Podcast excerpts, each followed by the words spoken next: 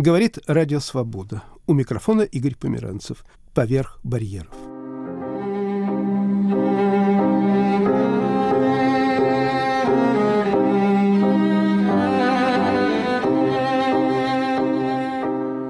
В этом выпуске «Культурный ландшафт Украины».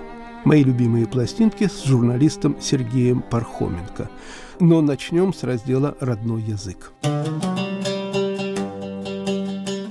עוד לא אמרתי את המילה האחרונה, עוד לא אכלתי וכבר שבעתי. השאול שלי הוא לא מעשן ולא ממחלה, אלא הוא צורה מרוכזת וחוסכת זמן של שאלות. יהודה עמיחי крупнейший израильский поэт XX века. К его стихам я еще вернусь. В разделе «Родной язык» разговор о древнееврейском. Я начну с пушкинских стихов.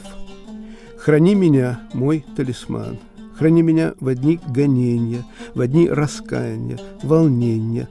Ты в день печали был мне дан, когда подымет океан, вокруг меня валы ревучи, когда грозою грянут тучи. Храни меня, мой талисман. Этот самый талисман – перстень, подаренный Пушкину в Одессе в 1825 году. Перстень с древнееврейской надписью. Так что тема этой передачи имеет отношение к русской поэзии. Мой собеседник – поэт, эссеист, переводчик Александр Бараш. Он родился в Москве в 60-м году. По образованию филолог. С 89 -го года живет в Иерусалиме. Автор нескольких книг лирики и книг переводов с иврита. Александр, как правило, люди из разных стран, вот когда они знакомятся, они начинают разговор с фразы «Do you speak English?» Вы говорите на древнееврейском? Да, конечно. Я живу здесь, э, в Израиле, уже больше 30 лет. Было бы странно совсем не разговаривать. Сказать, что это древнееврейский, это, конечно, очень красиво. Но, в общем-то, это современный иврит, и он э, очень близок э, к древнему ивриту, ближе, чем, скажем, нынешний греческий греческому или итальянской к латыни. Хотя есть определенные элементы модернизации.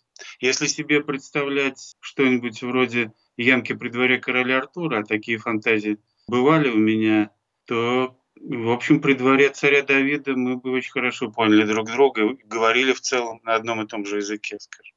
Но вас бы, наверное, все-таки быстро разоблачили и нашли машину времени.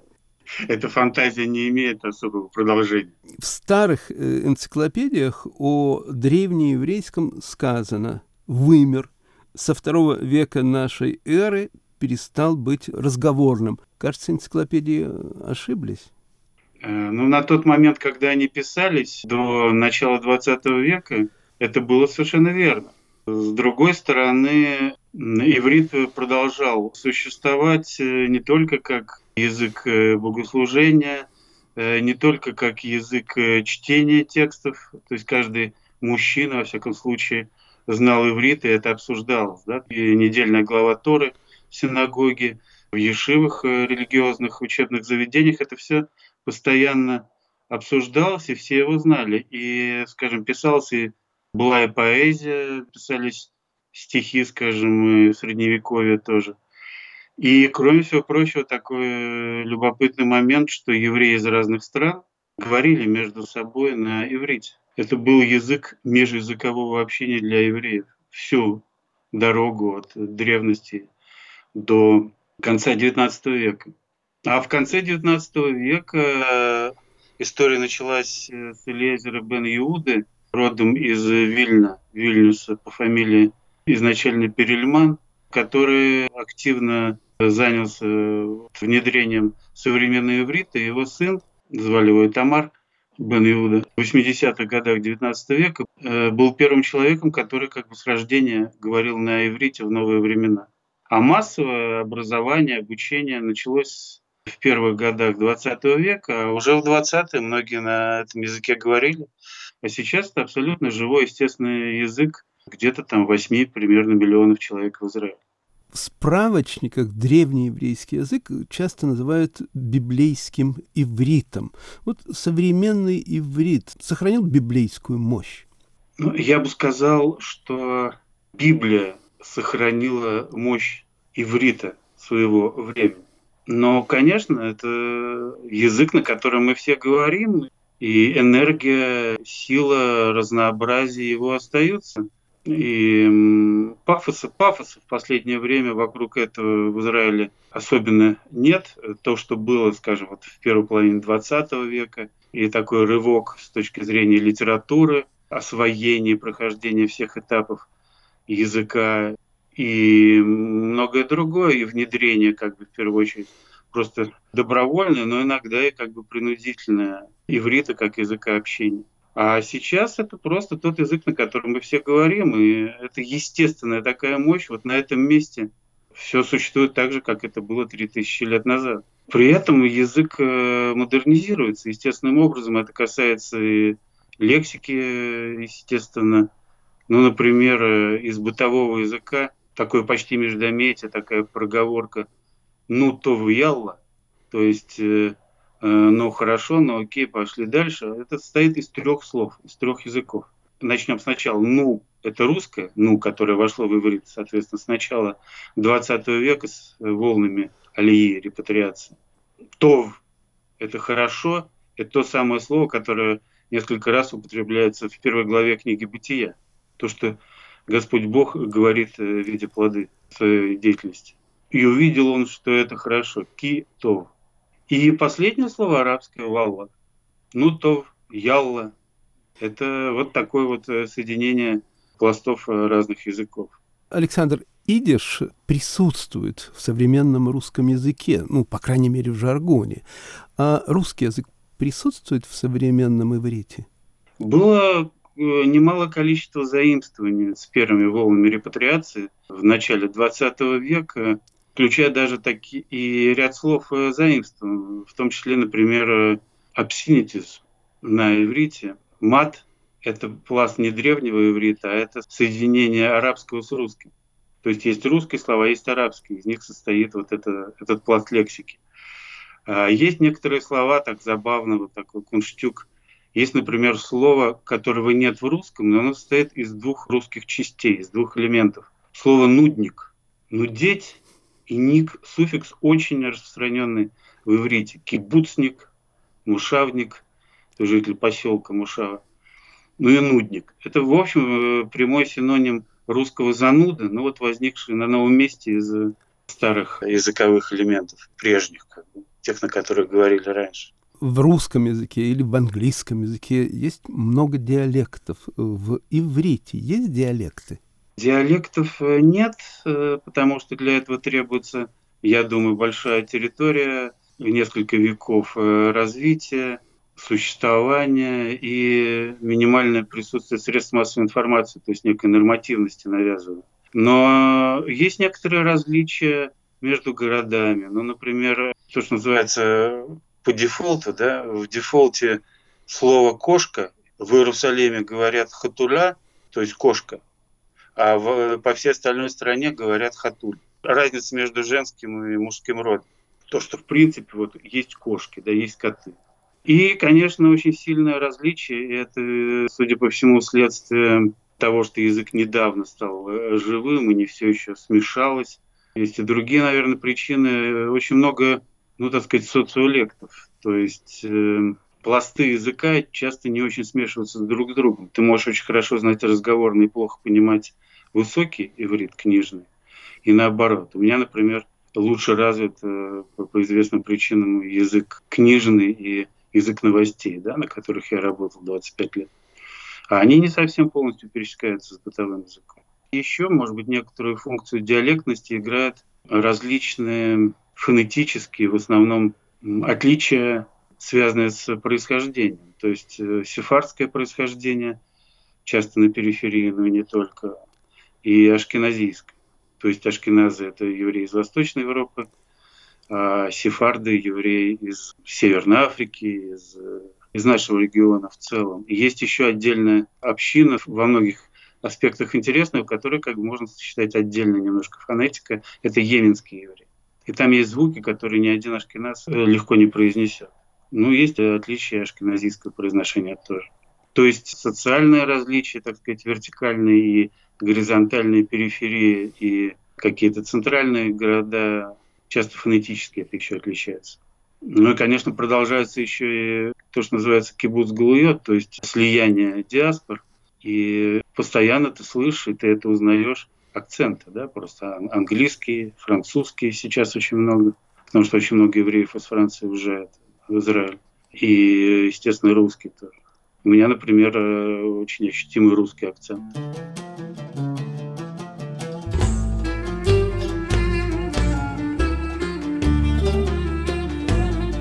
Говорит Радио Свобода поверх барьеров в разделе «Родной язык» разговор о древнееврейском языке с поэтом, переводчиком, эссеистом Александром Барашем.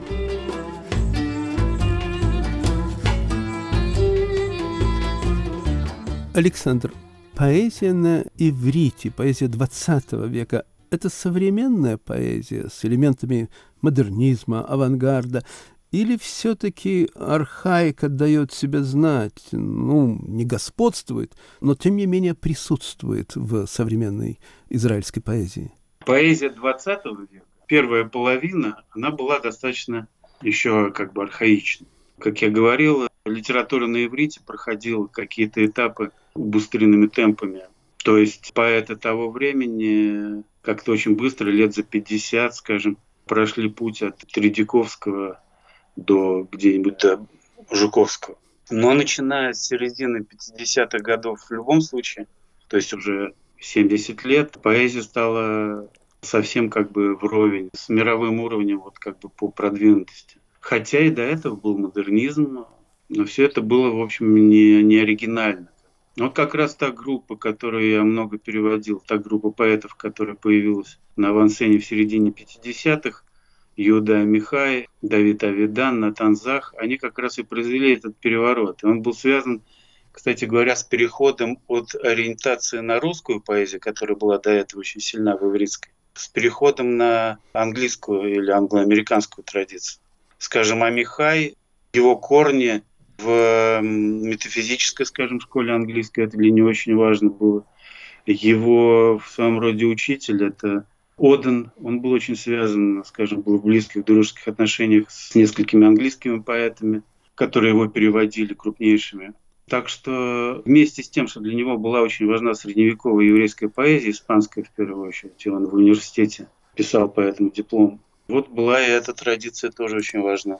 И он, собственно, так и воспринимался в мире. Вот эти фестивали, с которых началась его мировая известность, он выступал вместе с такими людьми, как Эзера Паунд, с одной стороны, и Ода, насколько я помню, тоже, а с другой стороны, он, скажем, называл Андрея Вознесенского, который также в этот момент появился на, на эстрадах, так сказать, мира. И, в общем, у него довольно много близкого с Бродским. Исходная традиция та же, и, и ориентация на английских метафизиков, и на Одена тоже. И, в общем-то, время поэтического дебюта близкое, хотя Михай старше там, на 16 лет, но он появился уже в довольно зрелом возрасте, в середине 50-х, а Бродский, как мы знаем, рубеж 60-х. И они были знакомы, были в хороших отношениях.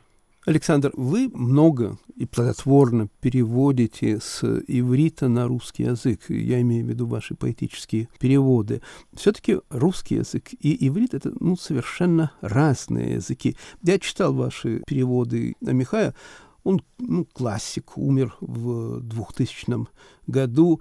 Вот мне показалось, что его стихи куда современней, свободней, чем стихи поэтов, русских поэтов-современников. Что можно вообще сопоставлять э, в поэзии, в разных поэзиях, и что несопоставимо? Если отвечать на первую часть э, вопроса, то иврит и русский не столь далеки, как может показаться со стороны – по целому ряду причин. Ну, можно сказать, во-первых, что все-таки Библия, существовавшая исходно на иврите, потом переведенная на греческий, так называемый перевод 70 септуагинта, и потом переведенная на русский, это как бы такая ментальная матрица, да, по которой многие народы как бы мыслили и мыслят и до сих пор, в том числе это касается и э, России. Это с одной стороны. С другой стороны, так более заземленно и конкретно, Просто Израиль в огромной степени возник благодаря выходцам из Российской империи. И русский язык был просто для многих родным языком. Ну, может быть, ситуация некая двуязычная, но для многих и э, родным. И это тоже оказало сильное воздействие в смысле структур мышления. Но что касается, скажем, Амиха, это э, не только он, а для него была ситуация двуязычия с раннего детства, немецкий и иврит, но и у ряда других людей тоже известнейших поэтов. Но он просто вырос, с одной стороны, в религиозной еврейской семье, с другой стороны, ему в детстве мама и бабушка читали Гейна, Шиллера, Гетте. И, естественно, вот это какая-то центральная европейская, скажем, какая-то тоже ментальная матрица, она тоже сказалась на нем. И поэтому, может быть, он и переводим легче и больше, чем очень многие другие еврейские поэты он переведен на 50 языков примерно. Так что тут нет особенной э, такой разницы. Еще можно добавить, что иврит очень логичен и рационален. Его достаточно легко учить, как это ни странно. Ну а что касается второго вашего вопроса здесь, ну, наверное, Амихай как бы свободнее, чем э, какая-то часть современных э, русских поэтов, пишущих в силабутонике.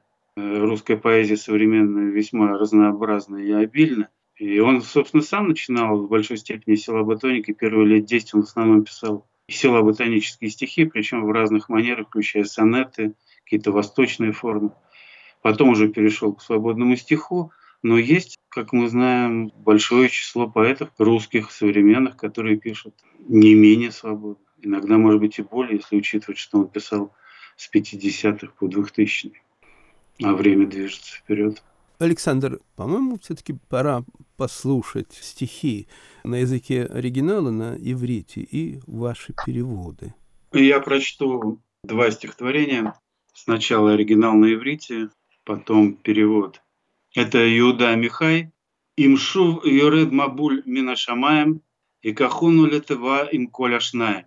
Импиль в импила, ахбар в ахбара, им коля тмаа в тура. Ишмор атану нох, ятов, киштиль эгефен, леолам атов. Если будет новый потоп, то братец Ной вместе со всеми парными тварями возьмет нас с тобой. С парой слонов, парой мышей, с птицами и зверями, со всеми, кто чист и нечист, мы поплывем над волнами. Для лучшего мира, завернув как побег винограда, нас сохранит праотец Ной для нового сада. И второе стихотворение Амихая «Рош Ир». Отцову льет Рош Аир Юрушалаем. Но Рау, эх я дам Рош Ир Казот. Моя себа, явне, вевне, вевне, Убалайла и криву, авне арим, мисавив, аля батин, к мозаевим, абаим лялель аль клавим, шенасу лявдей Бен-Адам. Мэр. Это грустно быть мэром Иерусалима. Это вызывает ужас.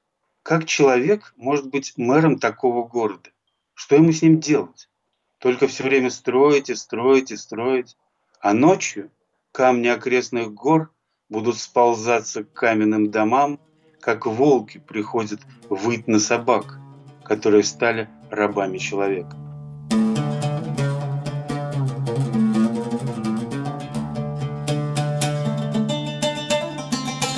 Поэт, переводчик, эссеист Александр Бараш в разделе «Родной язык». Говорит Радио Свобода поверх барьеров. Продолжаем передачу.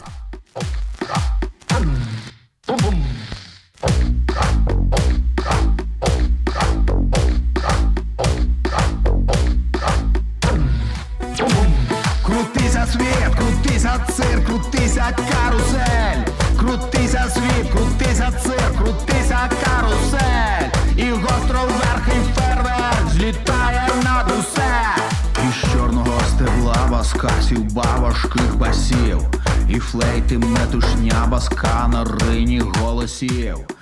Отрывок из поэтического аудиовизуального проекта украинского арт-центра «Мистецкий арсенал».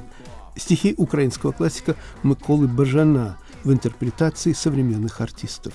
Что происходит в украинской культуре? Какие тренды? Далеко ли она от Москвы или очень далеко? Моя собеседница Виктория Федорина, редактор киевского онлайн-журнала, посвященного культуре «Киев Дейли». Виктория, понятно, что такое независимая Украина как государство. Но у независимости есть свои тонкости. Помимо государственности, помимо политики, есть еще такое понятие культурная независимость. Украина граничит на Западе и на Востоке с очень мощными культурами, не просто государствами, это мощные культуры, поп-культуры и культуры для детей, что очень важно. Насколько можно сегодня, в 2021 году, говорить о культурной независимости Украины?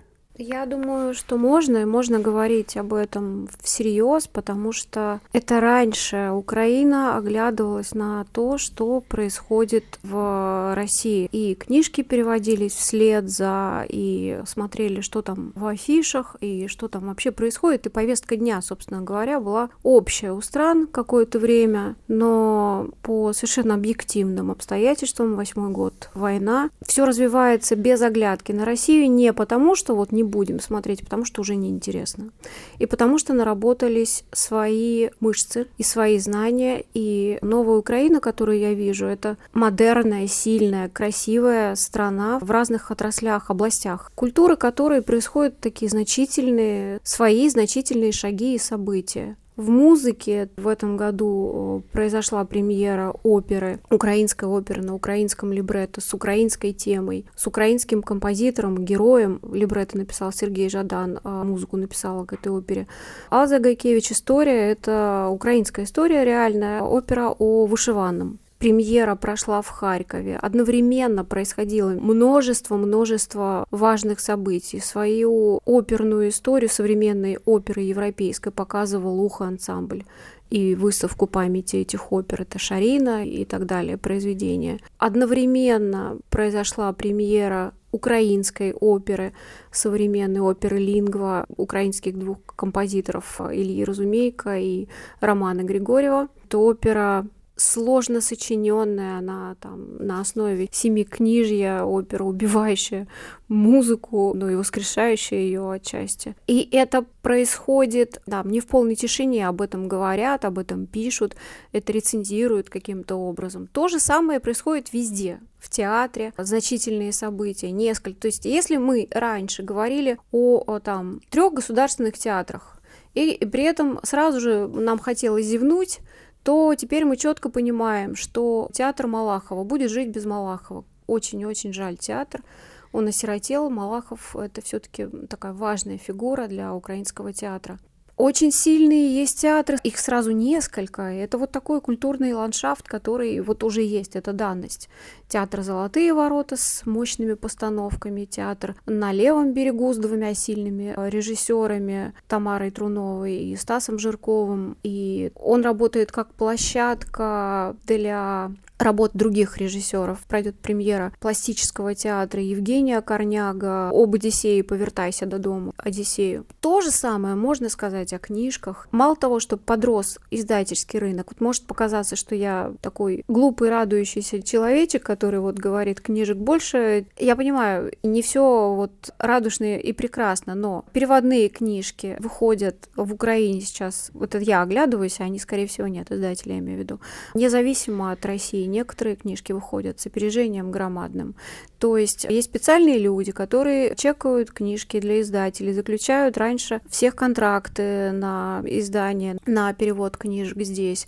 Есть свои авторы, есть свои новые, молодые, их много авторов, которые пишут здесь и сейчас, и которые не помнят того, что раньше было иначе что раньше там было, ну не знаю, 5-10 имен, вот можно их было пересчитать. Все изменилось.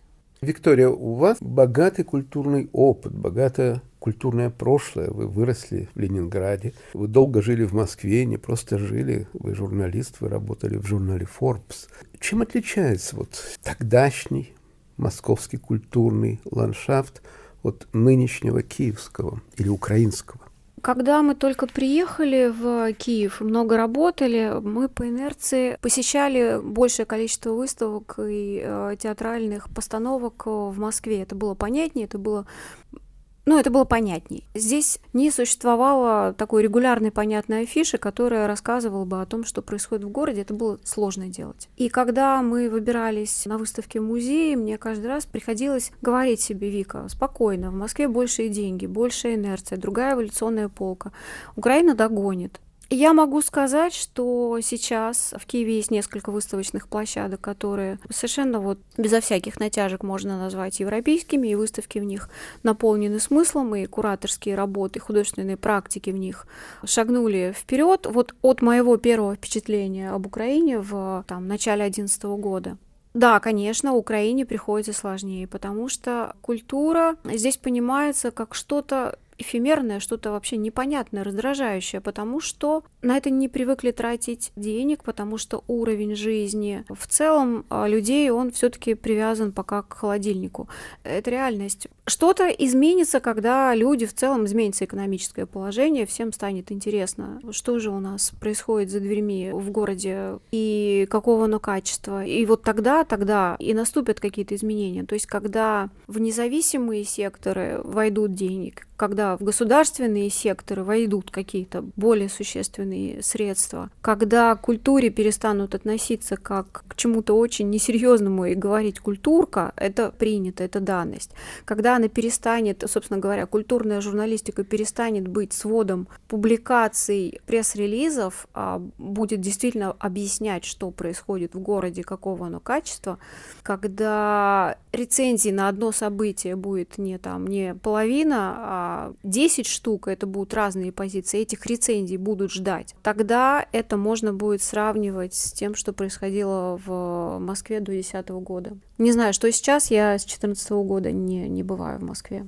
В живой культуре есть место и традиции, и академизму, и классике, и авангарду. В Украине всегда академизм и классические традиции, они блюлись. Авангард был где-то, если и существовал, он был где-то э, в культурном пригороде Москвы скорее.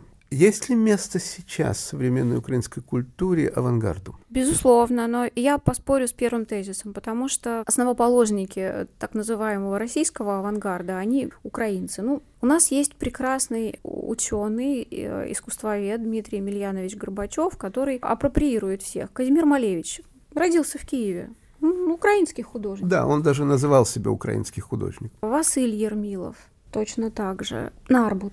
Он все-таки тоже к Украине имеет важное отношение, он украинец отчасти.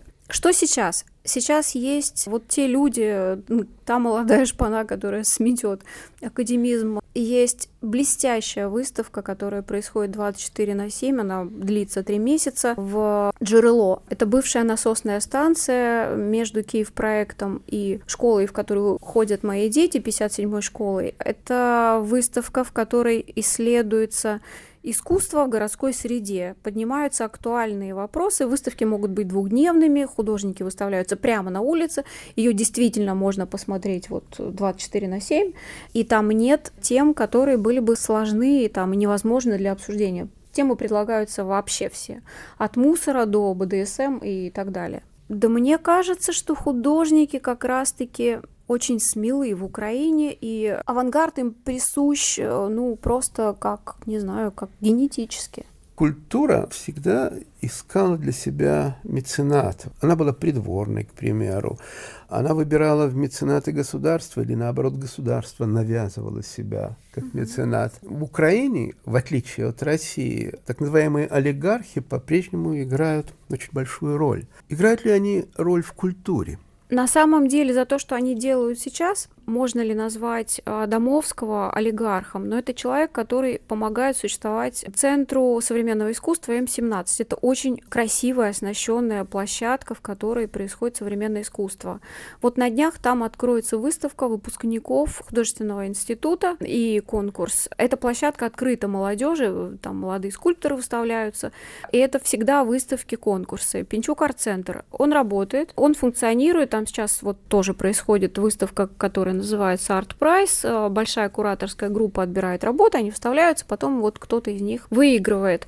Но мне нравится еще то, что как на это реагирует общественность, и не только искусство веды, они совершенно нормально, трезво это оценивают, они знают художников, которые выставляются там, и я, например, читала реплику про последний art prize у Пинчука о том, что художникам поручили сделать самую скучную работу в своей жизни. Она будет выставлена в Пинчуке.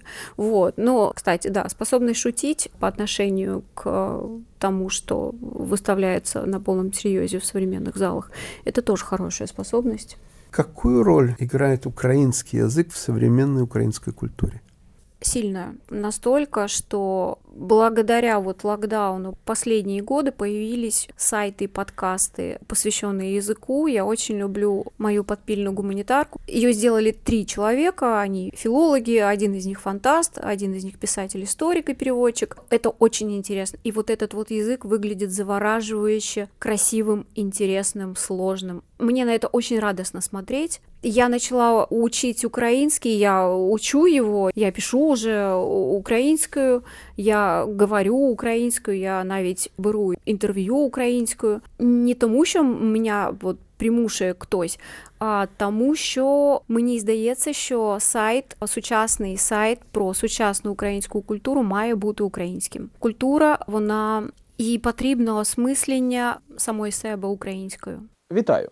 Сьогодні ми будемо говорити про те, як балакає Україна. І найкоротша відповідь на це запитання дуже по-різному. Україна настільки величезна, що було би дуже дивно, якби ми з вами усі балакали однаково. Тож, як ми говоримо?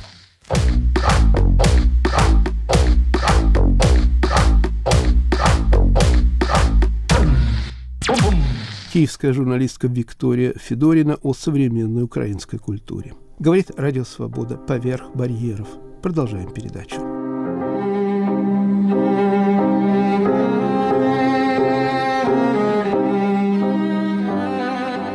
21 ноября в Москве умерла историк литературы, публицист Мариэта Чудакова. Ей было 84 года. Среди ее книг «Мастерство Юрия Олеши», «Беседы об архивах», «Поэтика Михаила Зощенко», «Жизнеописание Михаила Булгакова» и другие книги.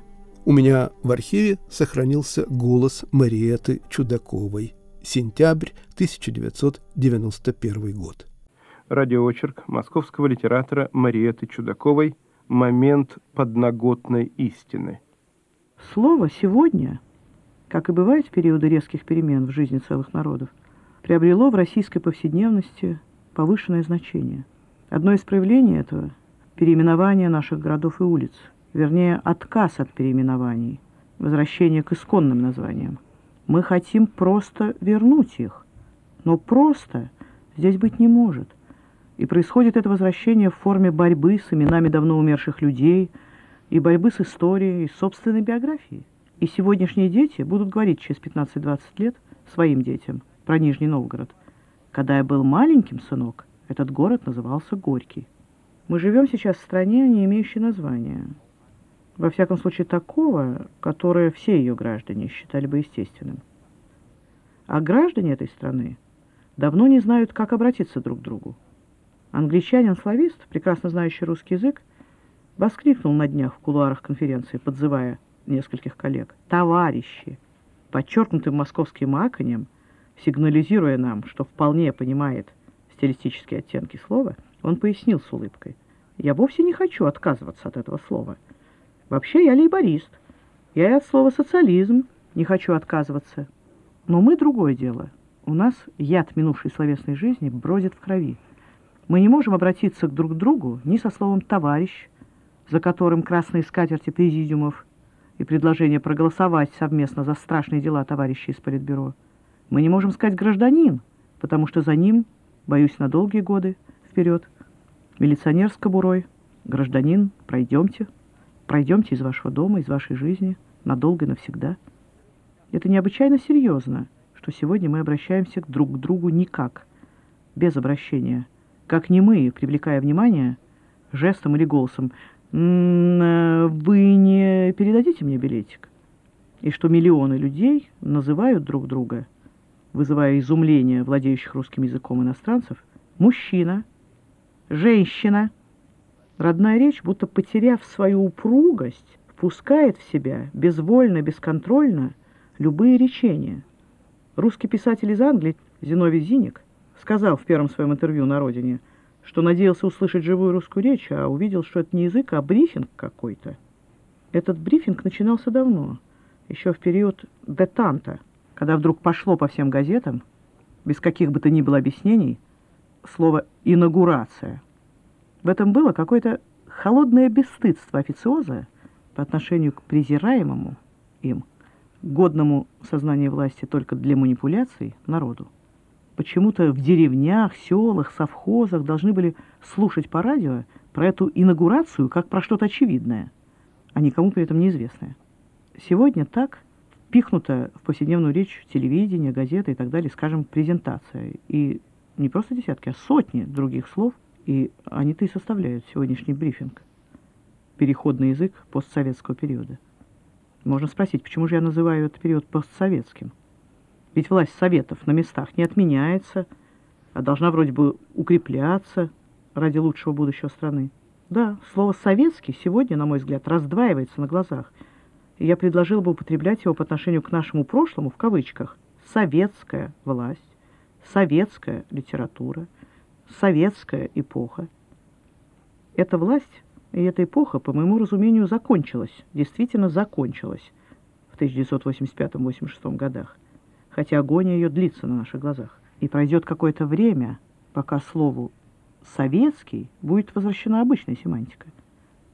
Пока же оно служит не словарному своему смыслу, а обозначает в сущности нечто противоположное этому смыслу. Так безвольно подался язык в 70-е годы, и в него вошло речение «Момент истины» после повести Богомолова в августе 44-го. Повести, в которой увлекательно описана была работа разведки во время войны, и отчетливо пояснено это слово как слово следовательского жаргона. Момент истины – это момент, когда следователь выбивает, наконец, из пленников подследственного достоверные показания. И как характерно, что этот контекст так быстро был забыт. И прогрессивные критики стали употреблять это слово в хвост и в гриву, и нынешняя власть заимствовала его уже из их рук, как нечто, так сказать, интеллигентно-гуманное. Здесь, в Лондоне, в одном из разговоров после Бахтинской конференции в Манчестере, мы стали обсуждать, э, как заменить его, и было произнесено момент подлинности.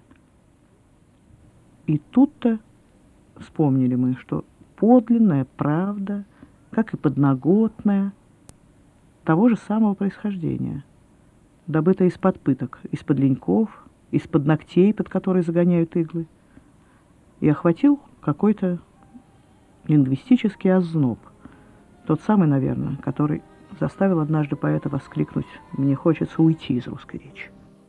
Голос Мариетты Чудаковой. Она умерла 21 ноября в Москве.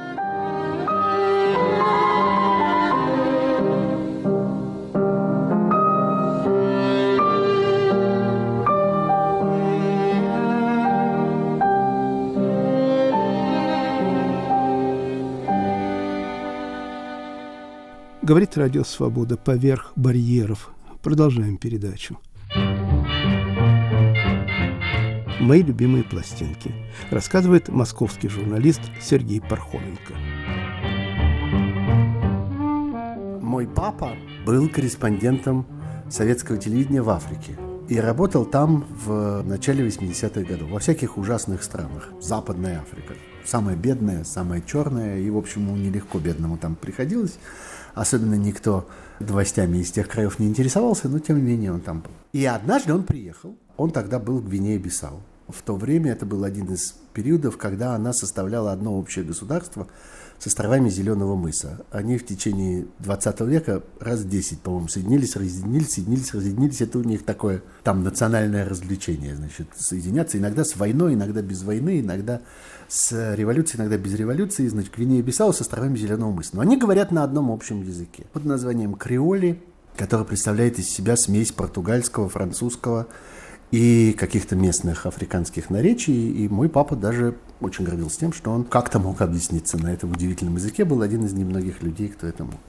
И он привез мне кассету, самодельную, записанную им самим. У нас студийный магнитофон, выданный Гостелерадио СССР. И он сказал, у нас там есть потрясающая тетка, которая поет в нескольких ресторанах. Я за ней стал ходить по этим ресторанам и ее записывать. Она совершенно невероятная. Толстая, нелепая босая тетка с потрясающим совершенно голосом. Сама сочиняет вдвоем там с одним черным парнем, сочиняет музыку, и это что-то совершенно необыкновенное. Никто ее не слышал, никто ее не знает. Вот. Это была Цезария Ивора, разумеется. Значит, он привез мне это в 82 году. Буквально, как я теперь понимаю, накануне славы, которая на нее обрушилась. Потому что спустя буквально, там, может быть, год после этого, она первый раз поехала в Европу, поехала сначала в Лиссабон, и постепенно сделалась, довольно быстро сделалась знаменитой на весь мир. У меня была эта кассета, потом, как все кассеты, она истерлась, растянулась, 40 раз порвалась и пропала. И уже в середине 90-х я приехал в Париж и пошел, как сейчас помню, был огромный на Елисейских полях магазин Virgin Megastore со всякой музыкой, со всякими записями. Я пошел туда, а там они устраивали иногда такой там день такого-то исполнителя. И в течение этого дня весь день в магазине, во всех залах фоном играет музыка этого человека. Вот я попал в день, когда отовсюду неслась, я остановился посреди магазина, мог понять, где я это слышал. Я ее точно знаю. Хотя, конечно, я забыл имя, и все пропало. И вдруг я понял, что это тетка с этой кассетой, которую в 82 году мне привез папа из Гвинеи-Бисау, сам записал в ресторане. Ой,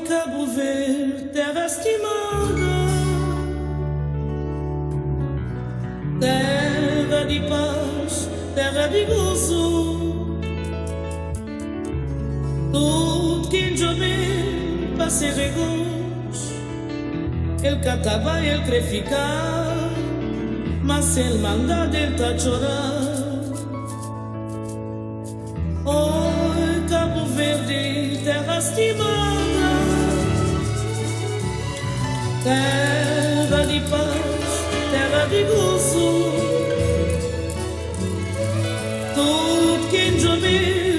se regos El catarra y el creficar Mas el mandar el tachorar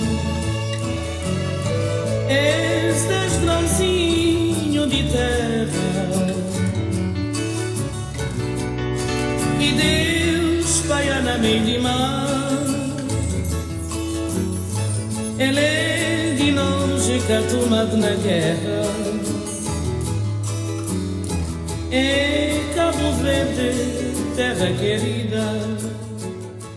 Я очень люблю то, что называется джаз-мануш. Это очень своеобразный такой кусок джаза. Это французские цыгане. Есть несколько маленьких городков и деревень, удивительным образом, ну, как-то мы всегда считаем, что цыгане это что-то такое южное, это где-то вот там, где-то в степях, ничего подобного. Эти живут, наоборот, на севере Франции, на границе с Бельгией. Есть вот традиционное место проживания там нескольких таких оседлых цыганских кланов, и они придумали изумительную совершенно музыку, и самый главный человек это Джанго Рейнхард, которого как-то многие знают, великий гитарист 50-х годов с трагической судьбой. Он там в какой-то момент пострадал при пожаре. У него из пяти пальцев на левой руке осталось два. И он с этими двумя пальцами на левой руке, тем не менее, остался гитарным виртуозом и совершенно потрясающе играл до самой своей смерти. Вот его наследники, это, так сказать, этот джаз-мануш, их очень много, они замечательно играют, у них есть много оркестров. Была одна композиция, которая мне очень нравилась. Она относится к стандартам этих манушей. Кстати, один из их, ну вот там самый знаменитый называется «Минорный свинг», второй по популярности называется «Очи черные», и это «Очи черные», правда, довольно сильно переделанный, но тем не менее вполне узнаваемый. А там, я не знаю, пятый или шестой по популярности, вот этот стандарт, который называется «Сонж де тон» – «Сон осенью». Очень красивая мелодия. Такой вальс, печальный, минорный, глубокий, немножко сумрачный.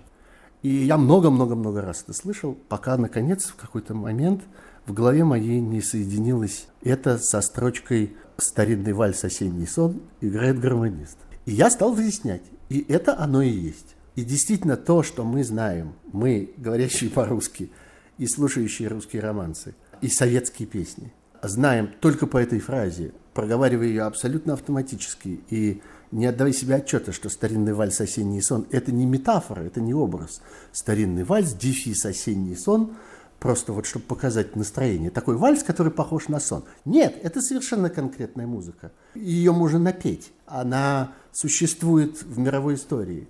Действительно, есть знаменитый вальс «Осенний сон», который мог играть этот гармонист. И этот вальс – один из стандартов этих манушей. И это очень знаменитая музыка. Я потом полез смотреть, что это такое. Написал ее американский композитор по имени Арчибальд Джойс, человек, который умер совсем недавно, дожил до каких-то невероятных лет. А написал ее в самом начале века, в 1908 году. И по легенде, это та самая музыка, которую играл знаменитый оркестр «Титаника». Было проделано целое специальное расследование людям, выжившим после катастрофы «Титаника». Они все говорили о том, что был оркестр, который играл какую-то музыку. Никто из них не смог назвать эту музыку. Из оркестра никто не выжил, они все погибли. И им играли разные отрывки. Есть две мелодии, похожие друг на друга, на которые они указывают и говорят, что вот кажется вот это. И одна из них, наиболее часто показываемая, это вот вальс этого Арчибальда Джойса под названием «Осенний сон», он же тот самый, который играл гармонист.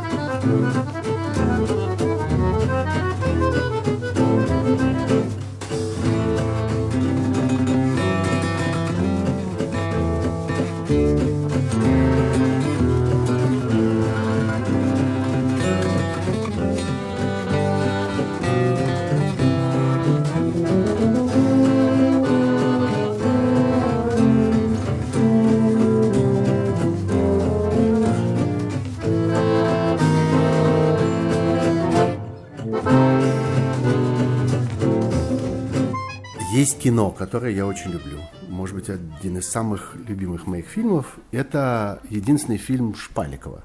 Старый-старый фильм 62 года. Называется «Долгая и счастливая жизнь».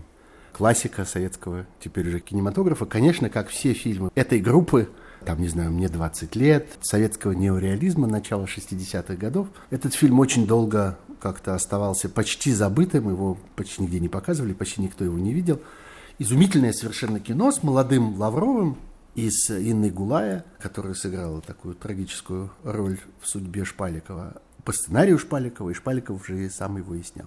И он начинается изумительной совершенно сценой, которая тоже теперь такая абсолютная классика вот этого вот советского неореализма, абсолютно такая загадочная и полная всяких смыслов.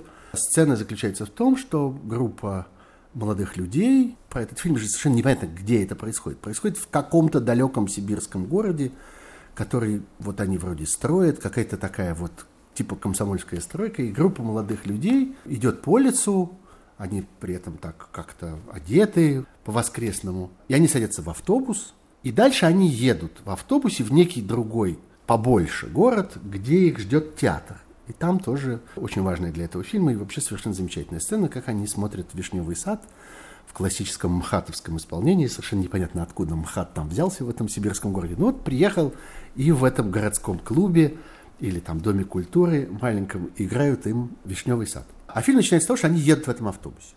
Они едут довольно долго. Такая атмосфера, такой ранний начинающийся вечер, закат, только что прошел дождь, мокрая дорога, они едут в этом автобусе, смотрят в окна, и за окнами разворачивается жизнь. Самое разное.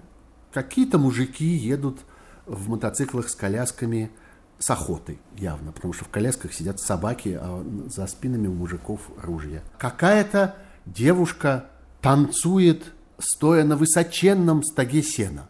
И рядом с ней, значит, в этом сене лежит молодой человек, и даже непонятно, под что она танцует, у них там есть какая-то музыка. А какие-то люди разожгли огромный костер до неба, и вокруг этого костра непонятно что. То ли они на нем жарят что-то, то ли они вокруг него водят какие-то хороводы.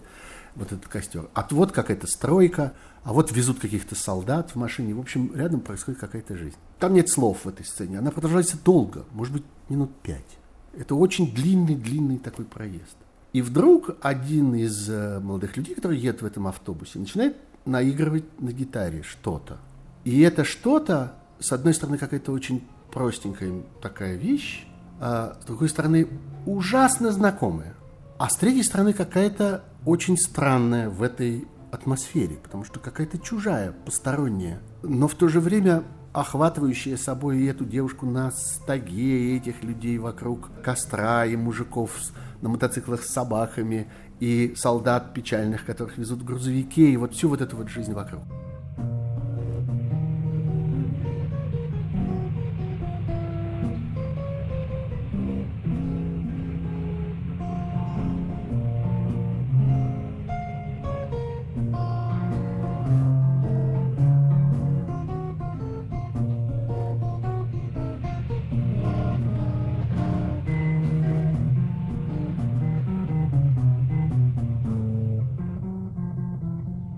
Я очень много раз смотрел этот фильм. И отдельно еще очень много раз смотрел эту сцену, которая мне ужасно нравится. И много-много раз слышал эту мелодию, которую он играет. Ее нет в титрах. И понять, что это, было невозможно, пока однажды, совершенно случайно, я не понял, что это классический английский фокстрот под названием Too Many Tears, слишком много слез, который, конечно, в такой очень простой гитарной переработке как будто бы этот молодой человек где-то слышал, не очень запомнил и примерно по памяти подобрал. Я как-то все пытался понять, зачем это. Почему такой странный выбор? Фокстрот, английский, такой тоже какой-то печальный. А потом мне показалось, что, что называется, что автор хотел сказать своим произведением. Он хотел сказать, что всюду жизнь. Что где-то фокстрот, где-то люди в Лондоне танцуют под это, пьют какие-то коктейли, разговаривают какие-то слова. А здесь вот другая жизнь. И это все одна жизнь. Все, что происходит на Земле, все, что происходит с людьми, где бы это с ними ни происходило, какие бы времена это с ними ни происходило, это все одна жизнь, это все одна история, объединенная какой-то одной природой и погруженная в какую-то одну среду. И вот даже музыка бесконечно далекая, бесконечно чужая, вдруг может однажды, будучи подобранной, однажды услышанной и сыгранной на трех аккордах, что называется, на гитаре, может соединить это все в одно. Этих солдат, этих мужиков на мотоциклах, эту девушку в стогу, этих людей вокруг костра, этих людей, которые едут навстречу с вишневым садом через какую-то тайгу, через какой-то огромный лес в этом автобусе. И все это вместе, все соединено во все времена и во всех местах.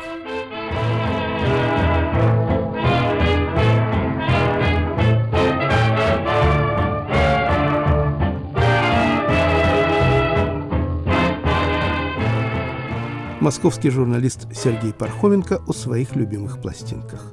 Режиссер этого выпуска «Поверх барьеров» Наталья Аркадьева. Подготовил и вел передачу Игорь Померанцев.